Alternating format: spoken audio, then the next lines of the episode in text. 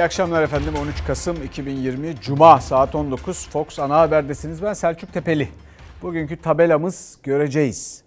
Göreceğiz bu virüsle, koronavirüsüyle mücadelede öyle bir durumdayız ki birazdan haberlerde de göreceksiniz. Hepimiz göreceğiz.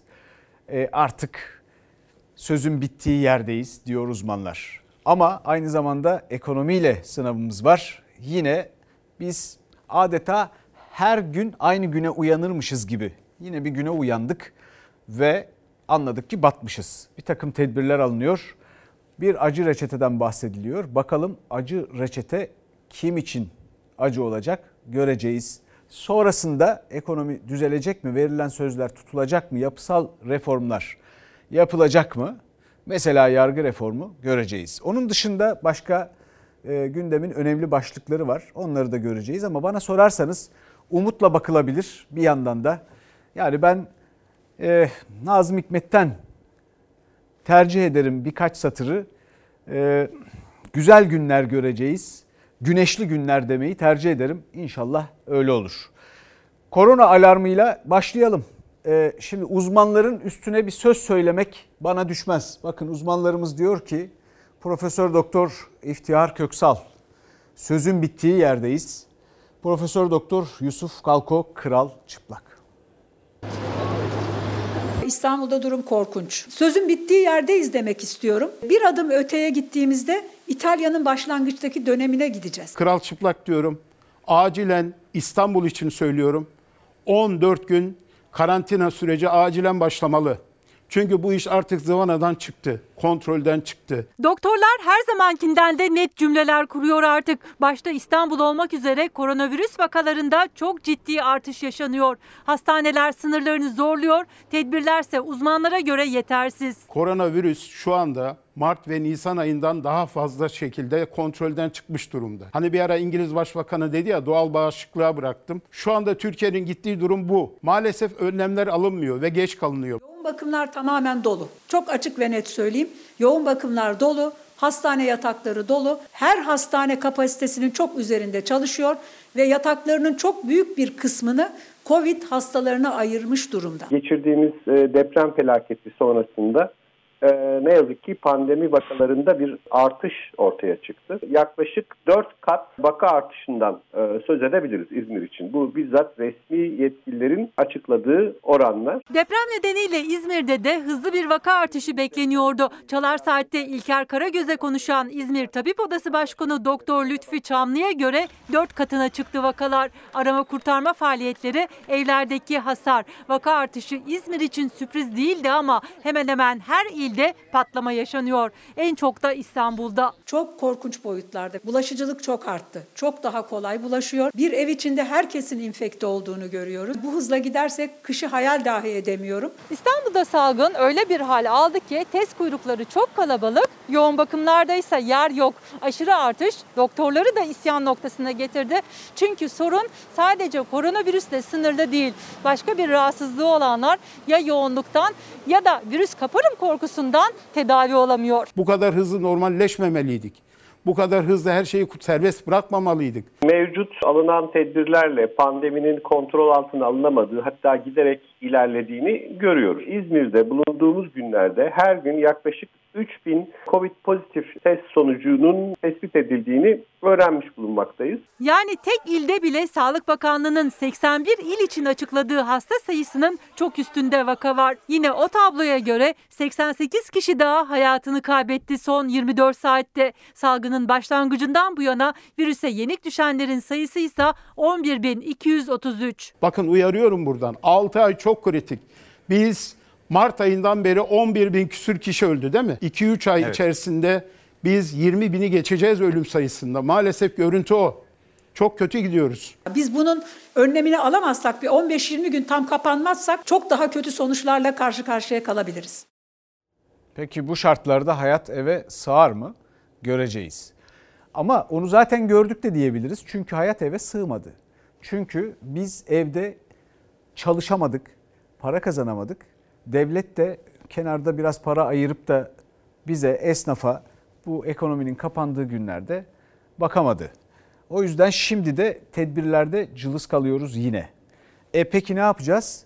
Bir kere böyle boş sloganlar üretmeyeceğiz. Hayat eve sığar gibi. Gerçekleri göreceğiz ki gördükçe zaten bir takım önlemler de alınıyor ama onlar da makyaj niteliğinde hatta işe yarayacak değil tam tersine belki durumu daha da kötüleştirecek önlemler. Dün ne dedik? Hastanelerde o kadar yoğun sıra var ki test için, test kuyrukları. Sonra izleyicilerimiz bize yazdılar. E, özel hastanelerde test fiyatları 2-3 katına çıkmaya başladı diye. Sonra ne oldu biliyor musunuz? Temaslıların test yapma mecburiyeti hatta onlara herhangi bir öneride bulunulmasının e, değiştirildiği bir karar gördük. Yani eğer bir belirti göstermiyorsanız artık test yok. Böylece görmezden gelerek virüsü bitti zannedebiliriz değil mi? Bakalım göreceğiz. Test yaptıracak olan vatandaşların kuyruğu bu. Ne için geldiniz? Test yaptırmak için. Yaptırabildiniz mi? Yaptıramadık. Neden? Pandemi hastanesine gönderdiler. Sebebini biliyor musunuz? Çok ağırlara yapıyorlarmış burada. özel hastaneye gideceğiz yaptırmaya. Kaç hastane dolaştınız? 4 olması lazım. Arayıp sorduklarımız hariç yani gidip şahsen kendimiz gittiğimiz dördüncü yer burası. 6 tane olması lazım. Yani 10 hastaneye başvurdunuz şu ana kadar. Biraz öyle oldu. Koronavirüs belirtisiyle hastanenin yolunu tutanlar ya uzun bir sırayla karşılaşıyor ya da test kiti yok yanıtını alıyor. Çoğu şüpheli hastane hastane dolaşmak zorunda kalıyor. Çünkü artan yoğunluk üzerine Sağlık Bakanlığı temaslıya bile belirtisi yoksa test yapmayın talimatı yolladı İl Sağlık Müdürlüklerine. Yani koronavirüs hastasıyla temas edene test yok artık. Belirti göstermesi bekleniyor. Fazla beklemedik hemen zaten girdik. Yapılmadığını öğrendik çıktık. Neden yapılmıyormuş? Valla yeterli kit mi yokmuş artık bilmiyorum neden olmadığını da. Başka bir yeşil Ne yapacaksınız? Ya mecburen özel hastaneye gideceğiz. Koronavirüs testi için hastanelere gelenler ya saatlerce test kuyruğunda beklemek zorunda kalıyor ya da testini yaptıramadan geri dönüyor. Çünkü bazı hastanelerde test kiti bulunamıyor. Bu yüzden de gelenler özel hastanelerin yolunu tutuyor. Öksürüyoruz. Arada ateşimiz çıkıyor. Yaptırabildiniz mi? Yaptıramadık. Neden? Ee, pandemi hastanesi varmış havalimanında. Ona gidiyoruz. Burada neden yaptıramadınız? Bilmiyorum yapmadılar. Çok ağır olanlara yapıyoruz dediler. Devlet hastanelerinde yeterli sayıda kit acil hastalara yapıyorlarmış. Normal hastalara yapmıyorlar. İnsanların az olduğu yerlere yönlendiriyorlar. E, Ama yani işin sonu da özelde bitiyor. Özele sürüklüyorlar insanları. Bir ailede 5 kişi varsa biri yaptırıyor. Beşinin de yaptırması lazım. 1250 lira yani. Üstelik o 5 kişinin testi tek seferle de bitmiyor. Pozitif çıkanın 14 günlük karantina süresi sonunda bir test daha yaptırması gerekiyor. Yani hastalığa yakalanan en az 2 test yaptırıyor. Bu özel hastanelerde ortalama 250 liradan 5 kişi de 2500 lira yapıyor. İlk seferinde testimizi yaptık pozitif çıktı. E şimdi ikincisinin negatif çıkacağına garantimiz yok. Pozitif çıkarsa ayrı bir süreç. Onun haricinde tekrar bir daha yaptırmamız gerekecek. Devlet hastanelerinde test çilesi sürüyor. Vazgeçip eve dönenler tehlike saçıyor. Çünkü zorunlu karantina pozitif sonucu aldıktan sonra başlıyor. O sonucu görene kadar hastalar dışarıda dolaşmaya devam ediyor. Göğsüm ağrıyor diye geldim. Testimi yaptırdım eve gidiyorum. Kalabalık mı? Çok kalabalık. Sıra sıra çok var. Şimdi yaptıramadan geri mi dönüyorsun? Ben şimdi burada beklesem normalde tam Covid olmayan mıydı? Burada Covid olur. Kalabalık mı? Gören köy oluşturmaz. Her yerde kuyruk var. Peki bu arada başka hastalıklarla uğraşmıyor muyuz? Onlar bize insaf ediyor mu? Hayır. Kanser ve bunun gibi pek çok rahatsızlık tam gaz devam ediyor. Ama onlarla ilgilenecek ne yer var ne de bizim cesaretimiz var. Bakalım onların çaresi neymiş, ne yapmak gerekirmiş? Hep yukarıda çenemiz. Covid'den kaçınalım diye bu hastalarımızın tedavi almaktan vazgeçmesini istemiyoruz. Gitmediniz mi doktor kontrollerine salgında? Yok. Neden? Korkudan hastanelerden. Peki doktorlar ne diyor bu duruma? Valla doktorlar gelin diyor da işte. Ne zaman gideceksiniz kontrole? Hastalık bitince. Erken teşhisin önemli olduğu kanser başta olmak üzere takibi önemli birçok hastalık koronavirüs nedeniyle ihmal ediliyor. Doktorlar uyardı. Virüsten kaçarken başka hastalıklara yakalanmayın. Çünkü hastalıklar ilerleyebilir. Evde tedavi mümkünken hastaneye yatış gerekebilir. Ancak giderek artan vakaların bir başka acı tablosu da özel hastanelerde bile artık yer bulmak zor. Covid'e karşı mücadele veren doktorlardan göğüs hastalıkları uzmanı Profesör Doktor Bülent Tutluoğlu açıkladı. İstanbul'da durum çok sıkıntılı. Covid'li hastalar hastane hastane dolaşıp yer arıyorlar. Özel hastanelerde bile yatış sıraları olmaya başladı. Solunum yetmezliğinde doktor bir arkadaşımıza 24 saattir yatak ayarlanamadı. Ben bunu yaşadım. Bir e, yakın bir arkadaşım ameliyat olacaktı guatr. İki gün hastanede yattı ve geri gönderdiler. Covid'den dolayı geri gönderdi. Bu ne olacak? İleride başka sorunlara yol açacak. Çünkü bu erteleniyor. Sağlık ertelenir mi sizce? Değil mi? Her şey şu anda dünyada her şey Covid'e kilitlendi. Zorunlu olmayan ameliyatlar erteleniyor, doktorlar hastalarını uzaktan takip ediyor. Özellikle kronik hastalar ve kanserle mücadele edenler hastaneye gitmeye mesafeli. Biz hastamızı bir sonraki tedaviniz bir hafta, iki hafta, üç hafta sonra derken ancak o düzenler içinde verilecek olursa bu tedavilerin başarılı olacağını biliyoruz. Hastaların kendi başlarına karar vererek bu tedavilerini ötelemeleri sağlıklı olmaz. Muhakkak ki olacak ama şu anda yani daha ihtiyacı olanlar, daha acil olanlar var. Yani biz onları ötelememek adına yapıyoruz bunu.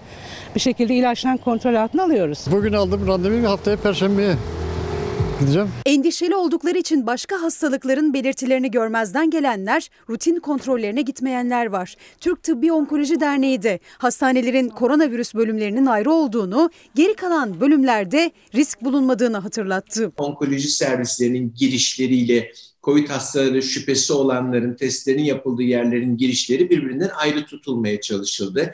Hastaların yattığı katlar ayrı tutulmaya çalıştı. İnsan korkuyor yani hastanedekilerini görüyorsun. Hastalık her neyse tedavisi için yol haritasını hasta değil doktorlar çizmeli. Aksi takdirde salgın bittikten sonra başka hastalıklar için çok daha ciddi mücadele gerekebilir. 3 ayda bir kontrollerim var. Salgın sürecinde ne oldu? 3 ayda bir gidebildiniz mi? Yok gidemedim. Bu arada Covid-19 konusunda tüm dünyaya umut olan bir aşı var biliyorsunuz. O aşının arkasında onu üreten, keşfeden, bulan insanlar arasında, bilim insanları arasında iki de Türk hekim var. Ee, Profesör Doktor Uğur Şahin ve Doktor Özlem Türeci. Şimdi bunun arkasından da doğrusu benim bir takım kaygılarım var. Çünkü bu umut hakikaten çok sabretmemiz gereken uzun bir sonun, sürenin sonunda e, bu aşının bize ulaşmasıyla neticelenebilir. O yüzden çok umutlanmamak lazım. Neden? Şimdi bugünkü açıklamaları dinliyorum siyaset sahnesinde. Bir defa işte kar amacı gütmemeli bu aşı firmaları deniyor. Buradan ben sipariş vermediğimizi anlıyorum. Umarım doğru değildir. Biz bu aşı ile ilgili vaktinde sipariş verdik mi bir kere? E, grip aşısında mesela vermemiştik. Sonra e, boş verin lazım değil dendi. Önce tavsiye edildi. Bu aşıda durum elbette daha kritik. Bir de başka bir şey daha anlıyorum. Bu kıymetli iki e, bilim insanı bu aşı için burada çalışmıyorlarsa, dışarıda çalışıyorlarsa uygun zemini yaratamadık demektir. Ben bu ülkede bu zamana kadar bir şey öğrendim. Evdeki danadan öküz olmuyor. Ön veya koşullu onay ilk olarak Amerika Birleşik Devletleri ve Avrupa'dan gelebilir. Aşı dağıtımı en erken Aralık ortasında başlayabilir. Profesör Doktor Uğur Şahin ve Doktor Özlem Türeci, %90 başarı sağlayan, tüm dünyaya umut olan koronavirüs aşısını geliştiren Türk bilim insanları. Her gün bir adım daha yaklaşılıyor tek çare olan aşıya. Profesör Şahin net olmasa da takvimi açıkladı. Dağıtımın Aralık ayının ortasında başlayabileceğini söyledi. Ancak bu 2021 yılına virüsü yenerek gireceğimiz anlamına gelmiyor. Tüm ülkeleri zor bir kış bekliyor. Ama bu Aralık ayında işlerin hızlı bir şekilde değişeceği anlamına gelmiyor. Zor bir kış olacak. İyiye gitmeden önce kötüye gidecek. Alman biyoteknoloji firması ile Amerikan ilaç firmasının ortak yürüttüğü çalışmada gönüllüler üzerindeki denemeler sürüyor. Şimdiye kadar 6 ülkede yaklaşık 45 bin kişi üzerinde denenen aşının başarı oranı %90. Yan etkisi ise görülmedi. İki doz yapılacak olan aşının tek dozunun 19,5 dolar yani 150 lira civarında olması bekleniyor. Avrupa Birliği onay beklenen aşıdan 300 milyon doz sipariş etti. Türkiye'de öncelikli ülkeler arasında. Çünkü gönüllü denemelerin yapıldığı ülkelerden biri Türkiye. Ancak ne zaman ne kadar ulaşacak, öncelikle kime uygulanacak henüz belli değil. Rant ve kar hesabının yapılması utanç vericidir. Cumhurbaşkanı Erdoğan tam da bu noktada mesajını açık açık dile getirdi, ilaç firmalarına seslendi. Üretilen aşı tüm insanlığın ortak malı olmalı, şirketlerin kar hırsına kurban edilmemelidir. Diyelim ki her şey harika gitti, mucize üstüne mucize oldu ve bizim Mart'ta bir aşımız var eczanelerde. Öncelikli gruplarımı alacağım. Sağlıkçı yaptırsın, 65 yaş üstü yaptırsın, öğretmen yaptırsın. Bu pandemiyi bitirecek mi? Hayır, toplumdaki dolaşmaya bir iki seneden önce bir katkısı yok. Özgürce nefes alacağımız günleri özledik. Maske yakın zamanda hayatımızdan çıkmış olacak. Covid-19 aşı çalışmalarında büyük ilerlemeler var. Sağlık Bakanı Fahrettin Koca maskeleri çıkartmak için yakın bir zamanı işaret etse de aşıyı geliştiren firmanın başındaki Türk bilim insanı Profesör Doktor Uğur Şahin virüse karşı en önemli aşının bugün için yine maske olduğunun altını çizdi. En önemlisi maske. Maske takarsanız ve başkaları da maske takıyorsa risk azalıyor. Herkes sorumlu davranmalı. Önümüzdeki aylar zor geçecek. Şimdi dünyadan da biraz bahsedelim. Niye dünyadan bahsediyoruz diyen olursa başımıza neler geleceğini biraz görebilmek için. Çünkü biz tam olarak verilere sahip değiliz, görmüyoruz. Biliyorsunuz dünyada günde 50 bin, 60 binli, 40 binli rakamlar telaffuz ediliyor. Biz vaka sayısı bakımından bunları görmüyoruz. Niye? Çünkü bizde hastaneye yatırılan hasta sayısı açıklanıyor. Peki dünyadaki bu verilerin ayrıca bizim için ne önemi var? Çünkü biz biliyoruz ki bu salgının ritminde hep birkaç hafta sonra oralarda gördüğümüz şeyleri biz e, yaşıyoruz, yaşamaya başlıyoruz. Şimdi dünyada her gün 1 milyon yeni vaka var.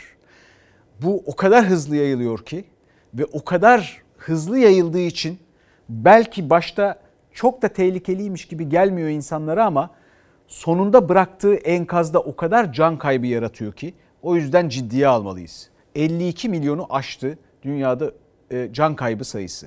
Bir buçuk, e, e, milyona koşuyor bir yandan.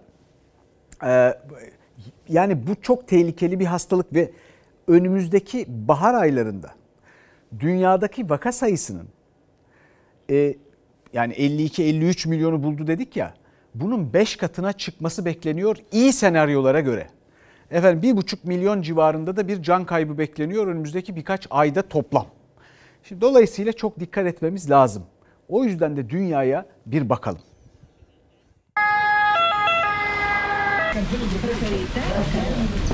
İtalya'da son 7 ayın en yüksek can kaybı yaşandı.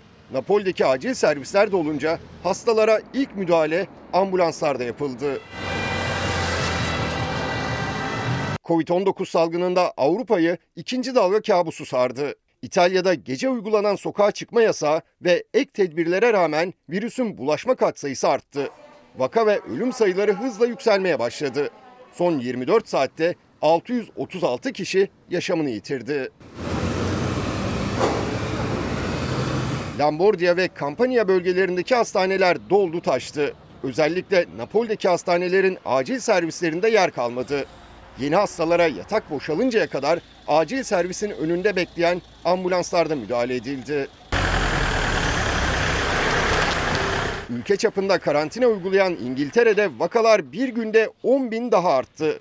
İlk kez 30 binin üzerine çıktı. Fransa'da Başbakan Castex ikinci dalganın önümüzdeki hafta pik yapabileceğini söyledi. Ülkede her 3 dakikada bir hastanın yoğun bakıma yatırıldığını aktardı. Almanya'da bir günde tespit edilen yeni vakalar rekor kırdı. Bir günde 23.542 hasta virüse yakalandı. Amerika Birleşik Devletleri'nde son iki haftada 13 eyalette vakalar ikiye katlandı. Teksas'ın ardından Kaliforniya'da toplam vaka sayısında 1 milyonu aştı.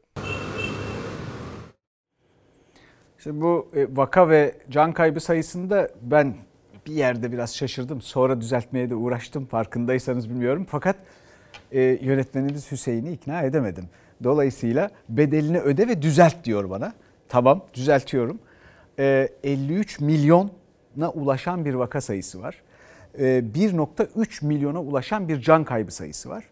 Bu e, rakamların da nereye varabileceğine dair kötü, iyi senaryolardan e, bahsetmeye çalıştım. E, memnun musunuz Hüseyin Bey? Şimdi e, bir izleyicimiz diyor ki Belki de ileridedir yaşanacak günlerin en güzelleri umutsuzluğa düşmeden yaşayıp göreceğiz. Doğrusu ilk mesajlardan biri bu ve bu zaviyeden, bu açıdan bakılması iyi geldi diyebilirim. hemen arkasından bir başka izleyicimiz yine güzel günler görecek miyiz diye soruyor inşallah. Ama bir başka izleyicimiz diyor ki gördük göreceğimizi 18 yılda. Ve yine bir izleyicimiz göreceğiz acı reçetenin bedelini kimlerin ödeyeceğini. İşte tam da şimdi oraya geldik. Biliyorsunuz ekonomiyi toparlamak için bir reform rüzgarı esmeye başladı birkaç gündür. Bunların başında da yargı reformu geliyor. Yargı reformunda neler olacağına dair bir fikrimiz olsun. Bakalım neymiş? Ekonomide ve hukukta yeni bir reform dönemi başlatıyoruz. Piyasalarda olumlu yönde gözde görülür hareketlenme başladı. Buradan yerli ve uluslararası yatırımcılara ülkemize güvenmeleri ve süratle yeni yatırımlara başlamaları çağrısında bulunuyorum. Özgürlüklerin olmadığı, adaletsizliğin kol gezdiği bir ülkede ekonomi iyiye gidemez. Bu ekonomiyi düzeltemezsiniz. İktidar kanadından ekonomiyle hukuk bağlantısının üst üste kurulduğu günlerde yargı cephesinde 3 yıldır tutuklu olan iş insanı Osman Kavala ile ilgili kritik bir yazışma ortaya çıktı. Hakimler ve Savcılar Kurulu İstanbul Adli Yargı Komisyonu'ndan bugüne kadar olan Kavala kararlarını, itirazları, iddianame ve duruşma zabıtlarını istedi. Pardon dediğinizde haksız yere içeride cezaevinde tutuklu kalan kişinin ticari itibarı, maddi kayıpları geri gelmiyor. Bırakın adalet yerini bulsun, isterse kıyamet kopsun. Bu sözlerden sadece bir gün önce 11 Kasım'da Adalet Bakanı'nın başkanı olduğu Hakimler ve Savcılar Kurulu'ndan İstanbul'a Kavala kararları ile ilgili bir yazı gittiği ortaya çıktı. Yazıda önce hakim ve savcıların çalışmalarının değerlendirilmesine, ahim ve anayasa mahkemesince yapılan incelemelerde ihlal kararına sebep verip vermediklerine, yükselmeye layık olup olmadıklarına dair kararlara atıf yapılıyor. Ardından da Kavala dosyaları isteniyordu. Osman Kavala'yı en çok üzen özgürlüklerin elinden alınmış olması 18 Aralık'ta duruşması var kendisinin. Osman Kavala HSK'nın kendisiyle ilgili yazısını CHP'li Gülizar Biçer Karaca'nın Silivri cezaevine yaptığı ziyaretten öğrendi. understand it İş insanı Osman Kavala gezi olaylarını organize ettiği 15 Temmuz darbe girişimine yardım iddialarıyla 3 yıl önce tutuklanmış, bir kez beraat iki kez tahliye kararı almış ama serbest bırakılmamış, hakkında yeni dava açılmış ve ahim de Türkiye'yi eleştirmişti. Adaletin tecellisi hem yerli hem yabancı yatırımcı için önemli. Yargıya talimat veren bir hükümet yok sanki Türkiye'de. Alt mahkemede dedi ki ben anayasa mahkemesini tanımıyorum dedi. Sırtını kime dayıyor?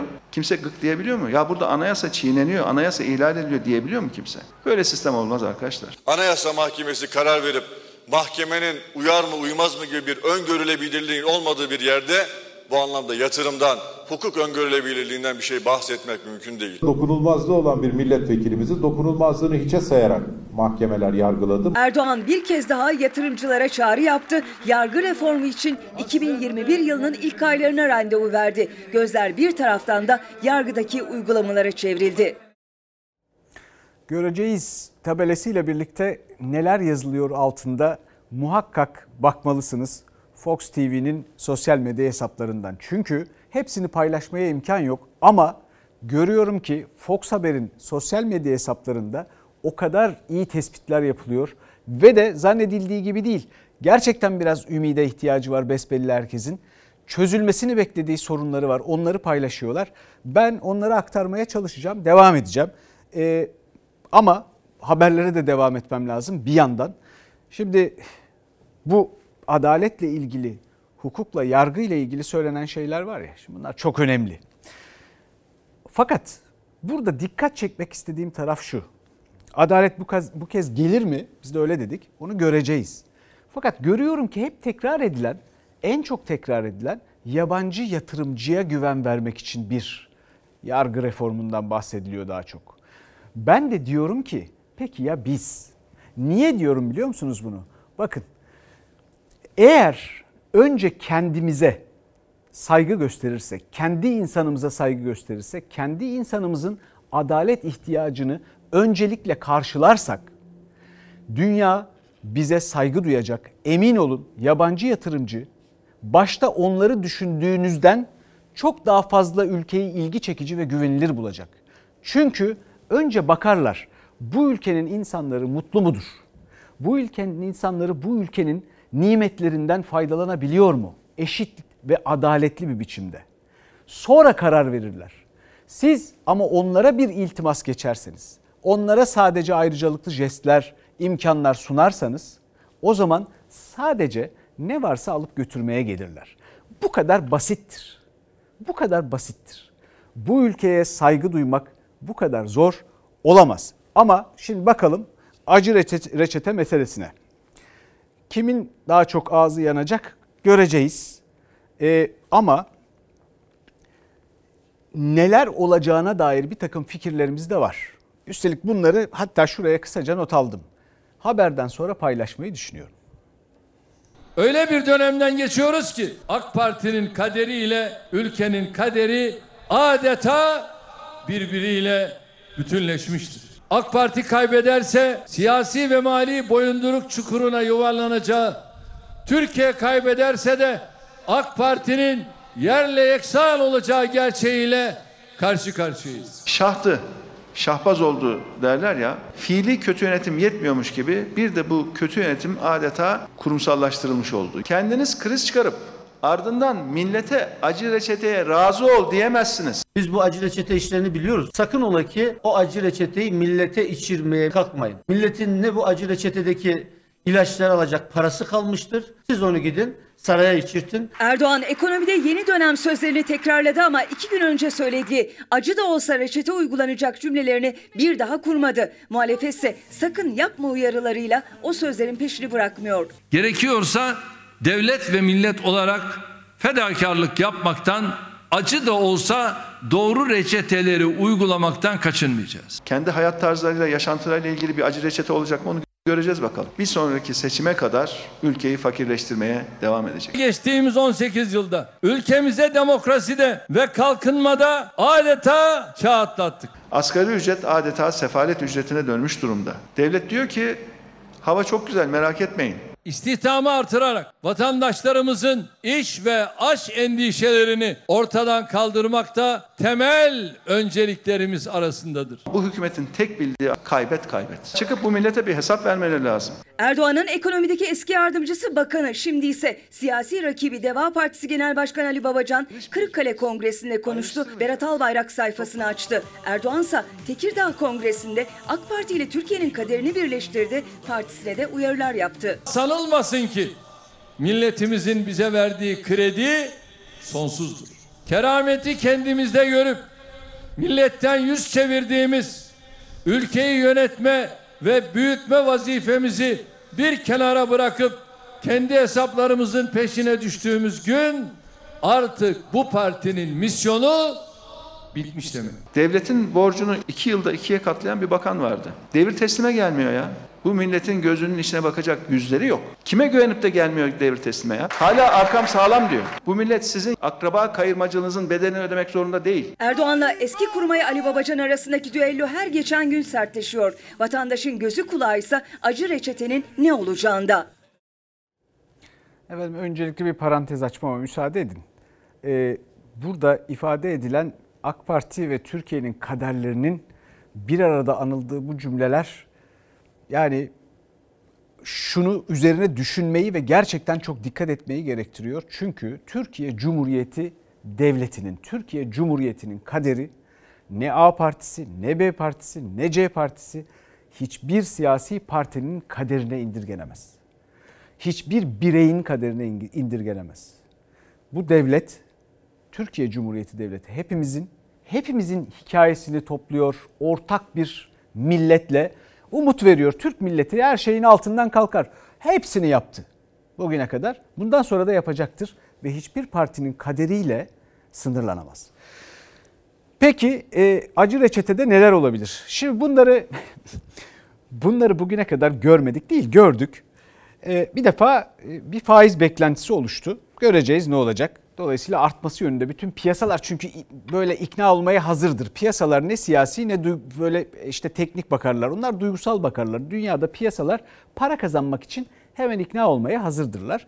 O bakımdan da iyimserlik var elbette. Sonra enflasyonla mücadele ama enflasyonda bir artışı göze almak zorundayız. Şimdi göreceğiz ekmek fiyatlarını, efendim gıda e, enflasyonunu özellikle beklememiz gereken ve canımızı yakacak biraz bu. Sonra e, büyümeme bir süre büyümemeyi göze almak gerekecek. O da işsizlik demek. Bakalım ona nasıl dayanacağız, tahammül edeceğiz. Çünkü zaten çok kötü bir yerde yakalandık. E sonra işte asıl bütün bunlar yapılırken, tasarruf edilmeye çalışılırken yapısal reformlar, ekonominin gerçek kronik problemleri halledilebilecek mi? İşte onlar o aşamaya gelindiğinde hiç yapılmıyor. Biz hep aynı güne uyanıyoruz. Yani bugün aslında dündü diye bir film var. Ona bir bakayım dedim. E, yani aynı güne uyanma kabusu üzerine çekilmiş 17 film varmış. İnanamıyorum. Bu kadar yaşamamıza şaşırmamalıyız. E, bir yandan da bunun boy, boyutlarını yani bu reçetenin ne kadar e, uzun olabileceğini tarif etmek için e, dedim ki bugün ya acaba e, Türkiye'nin borcu nedir ve bunu eski parayla nasıl söyleyebiliriz? Çünkü öyle iyi haberleri eski parayla verme alışkanlığı var. E, borcu harcı kötü haberleri eski parayla hiç anmıyoruz ya. İşte bizim şeye yönetmenimiz Hüseyin'e dedim ki kentilyon çünkü katrilyondan sonra o var kentilyon. yarım kentilyon borcumuz var. İşte o acı reçetenin şeyi bu boyutları böyle. 18 tane 18 basamak 17 sıfır var. E, şimdi buraya dedim yazsak iyi olur Hüseyin dedi ki sığmaz. Hakikaten mümkün değil. E, o bakımdan da e, biraz tabii insan bu acı reçeteden ürküyor. Göreceğiz. E, bakalım faiz bilmecesinin cevabı da ne olacak? Her eleştiriye faiz dediler. Eleştirenleri de faiz lobisinin adamı diye damgalamaya çalıştılar. Şimdi de kuru dengelemek için faizi artırıyoruz diyorlar. Muhtemelen daha da artıracaklar. Bakanımızın ve Merkez Bankamızın yeni başkanının enflasyon hedeflemisini temel yaklaşımlarımıza uygun şekilde en kısa sürede getireceklerine inanıyorum. Atacakları her adımda kendilerinin yanında olduğumu belirtmek istiyorum. Sayın e, Cumhurbaşkanı bundan önceki bütün iddialarından vazgeçerek piyasaya şu mesajı verdi. Tamam siz benim bileğimi büktünüz, siz bizi dize getirdiniz, biz sizin dediğinizi yapacağız. Ekonomik kurmayları değiştikten sonra Erdoğan verdiği ilk mesajlarda yeni bir sayfa açıldığını söyledi. Gözlerde yeni Merkez Bankası Başkanı'nın gelecek hafta alacağı faiz kararına çevrildi. Merkez Bankası'nın faiz politikası ne olacak? Hep beraber izleyeceğiz. Eğer faiz artırılırsa Türkiye'deki durgunluğun resmileşmiş hali olacak. Alınacak olan faiz kararı da ekonomi açısından bir ateş düşürücü mahiyetli bir şeydir. Yine söylüyorum. Faiz sebep, enflasyon neticedir. E öyleyse Merkez Bankası'nın piyasayı fonlama faizini niye 7 puan artırdınız? Enflasyon zaten yüksek, hayat pahalı. Bu yetmiyor. Enflasyon daha da artırsın, daha da artsın diye mi o zaman faiz yükselttiniz? Cumhurbaşkanı geçmişte olduğu gibi bir kez daha faiz sebep enflasyon sonuç tezini savundu. Ancak sonrasında yeni döneme ilişkin verdiği mesajlara muhalefet faiz artışını destekleyen açıklamalar dedi. Türk lirasına güvenen yerli ve uluslararası yatırımcıların kazancını yatırımcılara her türlü kolaylığı gösterecek desteği vereceğiz. Önce piyasayla resleştiler sonra piyasaya teslim oldular. Faiz artırımına ilişkin ve bu taahhütlerin verilmesi hükümetin bu konuda dize getirilmesi anlamına gelir. Cumhurbaşkanı yeni döneme ilişkin açıklamaları piyasalarda oluşan faiz beklentisi. Gözlerse gelecek hafta yeni Merkez Bankası Başkanı'nın alacağı faiz kararında. Bir açıklasınlar ondan sonra zaten söyleyeceğimiz çok şey var. Efendim şimdi muhalefetin esnaf turuna bakalım. İşler nasıl? Berbat. Neredeyse siftahsız kapatma seviyesine geldik. Kiralık mı size mal? Kiralık evet. Kiralık. Oğlum işler nasıl? İşler bayağı bir zayıf yani şu anda. Ve herkes idare ediyor. Yarım yamalak. Evine ekmeği götüremeyen insanlar var. Yani. Hiç abartı değil yani. Onu biliyorum kızım. Evimize ekmek götüremiyoruz. Bu biraz bana abartılı geldi. Çok abartılı geldi bana. Cumhurbaşkanı Erdoğan'ın evime ekmek götüremiyorum diyen servis şoförüne verdiği yanıt Meral Akşener'in Bilecik'teki esnaf ziyaretinde Kılıçdaroğlu'nun da Adana ziyaretinde yankılandı. Sayın Başkanım hep beraber bile götüremiyoruz. Beceri bu hale getirdiler. Ha, demokrasilerde çaresi var düzelteceğiz. Çok abartı bak. Düştü ifadene tamam eyvallah. Ama eve ekmek götüremiyoruz dediğin zaman Bazı kişiler diyor ki evine ekmek götüremeyen var günümüz Türkiye'sinde gerçekten var. Biz burada bunu yaşıyoruz görüyoruz. Keyif çayı. Çayı iç. Keyif çayı içemiyorsunuz yani.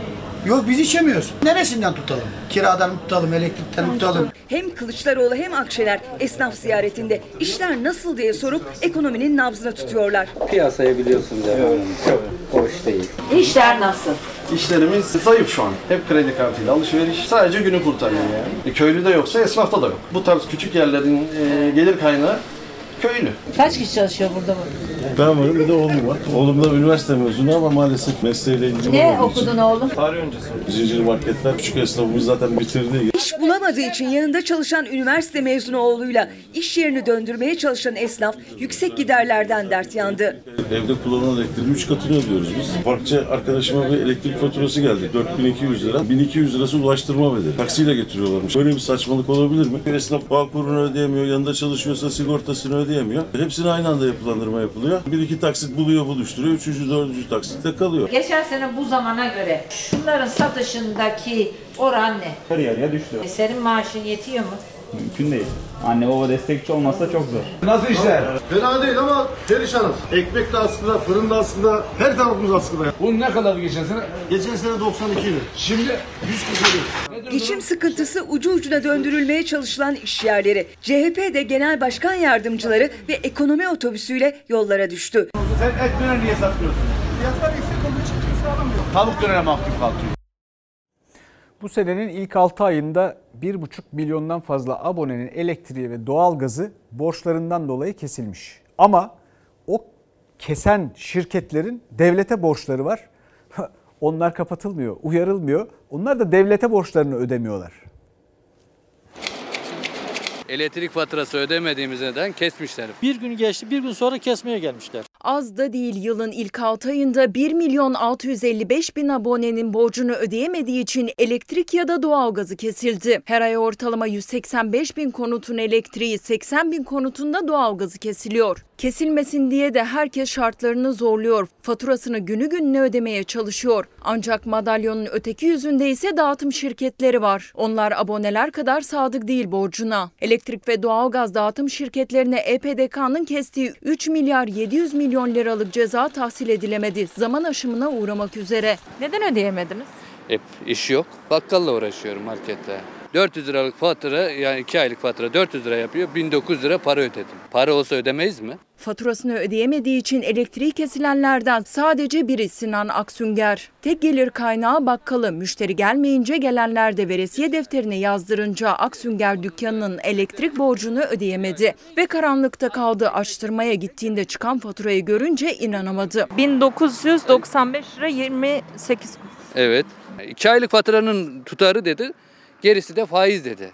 İki fatura 400 lira ama 1900 lira para yatırdık. Kısıyoruz, kısıyoruz, kısıyoruz. E bir ışığa kaldık. Bir ışığa kalınca 180 lira. 2 ayda 400 lira. Hadi 500 olsun, 600 olsun, 1 olsun. 1900 nereden? Yani 200 liranın şeyi 5 katı. Yani 1'e 5 özelleştirdiği için böyle bir sıkıntı yaşıyoruz. Üstelik tek ödeyemediği dükkanın elektrik faturası da değil. Evde de durum aynı. Şu anda evimin de kesik. Ne kadar evinizin elektrik borcu? Şu anda 1100 lira olmuş 5-6 fatura. 5-6 fatura birikti. Ee, Siz kaç aydır tam olarak faturaları ödeyemiyorsunuz? ablacığım faturayı ödediğin zaman öbür taraf kalıyor. Öbür tarafı kapattığın zaman öbür taraf kalıyor. Hiçbir tarafı yani denkleştiremiyoruz ki. Öbür tarafı kapattığın zaman bir taraf açık kalıyor yani mecbur. Her yani yetmiyor, yetmiyor, yetmiyor, yetmiyor. Dağıtım şirketleri kendi tahsilatı noktasında hiç affetmiyor. Faturasını ödeyemeyenin elektriğini, doğalgazını kesiyor. Aynı şirketler sıra devlete olan borcunu ödemeye geldiğinde ise ödemiyor, bekliyor. Ta ki zaman aşımına uğrayana kadar. Bunları özelleştirdikleri için bizim tepemize biniyor. Sayıştay raporuna da yansıyan EPDK'nın kestiği yaklaşık 4 milyar liralık borç zaten mevzuata aykırı davranmaları nedeniyle kesildi şirketlere. Yani o şirketler hem üstüne düşeni yapmıyor hem de kesilen cezadan kaçıyor. Ödeyebiliyor musunuz? Maalesef. Yani ödemek için çünkü totale baktığın zaman yüksek fatura geliyor toplamda. Geçen ayın faturası mesela bir gün geçmiş. Elektrik dediler ben fatura yazmaya geldiler zannettim ama baktım yok kesmeye gelmişler. Tazminatları için mücadele veriyor madenciler. Soma'da Ermenek'te biliyorsunuz. Artık Türkiye'ye mal oldu. Biz de sürekli takipçisiyiz, yanlarındayız. Sözler veriliyor, görüşülüyor, hala bekletiliyor. Yani bilemiyorum ki bu ülkeye ne kadar yük getirecek bu. Üstelik de hak ettikleri bir şey. Ama bir türlü bu sorun çözülmüyor. Ee, biz de hem anlatmaya çalışıyoruz hem de şimdi e, sanatçılardan madencilere destek geldi. Madenciyle yürüdüler.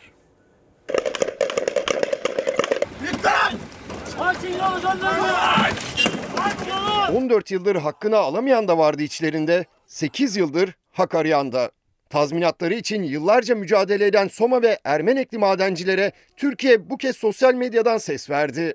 Sanatçılar alın terleri için yollara düşen madencilerin yanındayız dedi.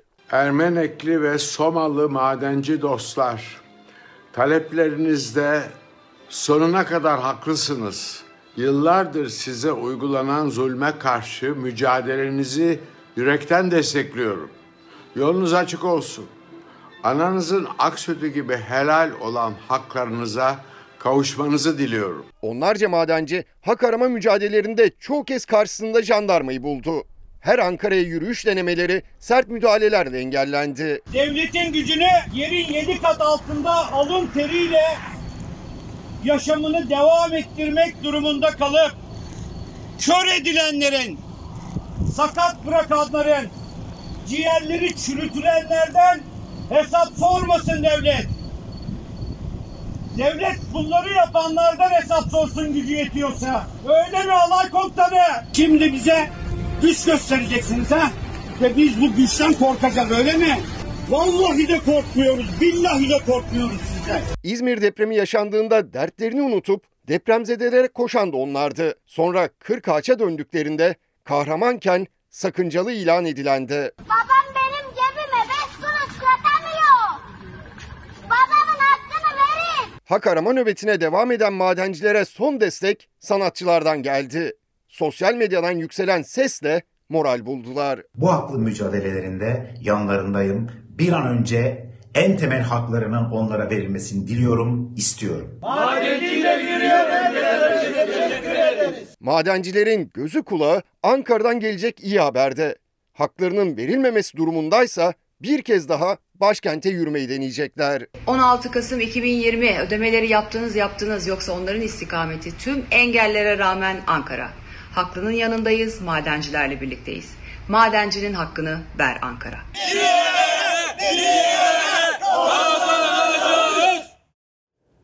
Şimdi izleyicilerimiz pek çok konuda mesajlar paylaşıyorlar. Ee, mesela e, inşaat mühendisleri 5000 atama istiyor.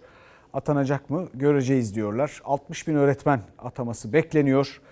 Olacak mı göreceğiz diyenler var. EYT'liler bizim sorunumuz çözülecek mi göreceğiz diyorlar. Aynı zamanda aylardır denizde olan e, personel e, bu Covid-19 karantinaları bitecek ve geri dönecek mi? Çünkü onların sadece sağlığı değil psikolojisi de bozuluyor. Göreceğiz diyor izleyicilerimiz. E, bir yandan da başka şeyler de tabii elbette e, işte madencilerin hakkı verilecek mi göreceğiz. E, bu arada tabii şu da önemli. Tarımla ilgili bir takım paylaşımlar var. Tarımda e, sorunlar çözülecek mi göreceğiz diyorlar. Orası zor biraz. Niye size söyleyeyim bakın. Türkiye'de et, süt tüketimi ne kadar diye bir bakayım dedim. Emin olun işte Türkiye'deki rakamlarla e, Avrupa'daki dünyadaki rakamlar biz sonlarda geliyoruz. 5 kat ette, sütte, tüketimde. Sonra Türkiye'de adam başına ne kadar çimento düşüyor diye bir baktım. Adam başına düşen çimentoyu duysanız inanamazsınız. Bir tondan fazla yıllık. Dünyada ilk sıralardayız. Nüfusumuz kaç? Amerika ile Çin'le yarışıyoruz. Şimdi bu tarım meselesi zor. Niye? E çünkü bu kadar çok çimentonuz varsa ticarette durmuş. Her bulduğunuz yere çimento, beton dökmeye başlarsınız da o yüzden. Efendim şimdi bir babanın gözyaşlarını izleyeceğiz. Bakalım SMA hastası çocuklarımızın sorunları çözülecek mi? Çünkü biz hep duyurmaya çalışıyoruz ama pek çok çocuğumuz var. Keşke bir mekanizma, bir vakıf oluşturulabilse. E, bu baba nasıl çözeceğini bilmiyor. Eylül bebenin yani çok pahalı tedavisi ve yurt dışında olması gerekiyor. E, babayı izleyelim şimdi. C. Benim kızım SMA tip 1 hastası. Sesini duyun artık, duyun. Ne olursunuz duyun artık, duyun. SMA hastası Eylül'ün babası Ozan Öztürk'ün feryadı hıçkırıklarına karıştı. Gözyaşlarıyla bir kez daha sesini duyurmaya çalıştı. Hastane hastane yoğun bakımda kızına yer ararken ne olur artık bizi duyun diye seslendi. 20 aylık Eylül için gen tedavisi umudu var ama o umudun karşılığı 2,5 milyon dolar. SGK karşılamadığı sürece 2 yaş altında başarı sağlayan o tedaviye erişebilmeleri mümkün değil bebeklerin. Elimizden hiçbir şey gelmiyor. Çocuk orada çırpınıyor tek başına.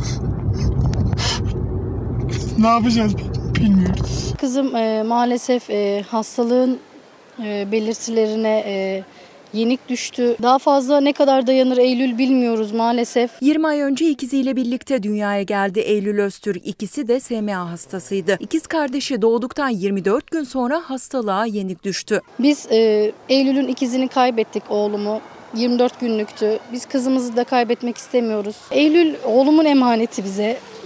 Biz o yüzden elimizden gelen her şeyi yapacağız onun için. Onu yaşatmak için her şeyi yapmak istiyoruz. Eylül aylardır direniyor ama ciğerlerindeki enfeksiyon sebebiyle yoğun bakıma alındı. Babası hastanelerde yer ararken gözyaşlarıyla yetkililere seslendi. Eylül'ün durumu biraz kötü. Hiçbir hastane kabul etmiyor. Hiçbir özel hastane kabul etmiyor Eylül'ü. Yoğun bakım yerlerimiz dolu diyorlar. Benim de elimden hiçbir şey gelmiyor. Saatler sonra bir araştırma hastanesinin yoğun bakımda yer bulundu Eylül için. Biraz olsun sağlık durumu iyiye gitti. Ancak kesin çözüm olmadığı sürece ailesi çocuklarını kaybetme korkusunu tekrar tekrar yaşayacak. Ya sizlere yalvarıyorum benim kızımın sesini duyun artık. Duyun. Ne olursunuz duyun artık. Duyun.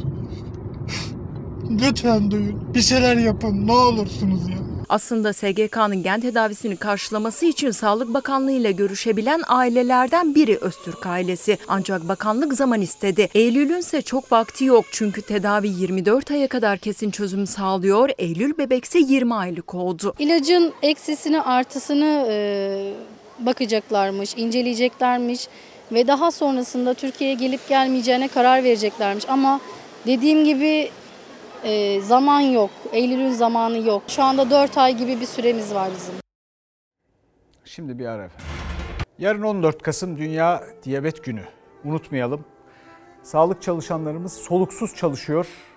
Onlara destek olalım. Bu ekonomiyle ilgili düzeltmek için iyi niyetli yola çıkan İktidar Partisi dahil herkese Allah da yardım etsin. Bizden bu akşamlık bu kadar. İyi akşamlar efendim, iyi hafta sonları görüşmek üzere. Bin can feda bir tek dostuma Her köşesi cennetin ezilir yerler için Bir başkadır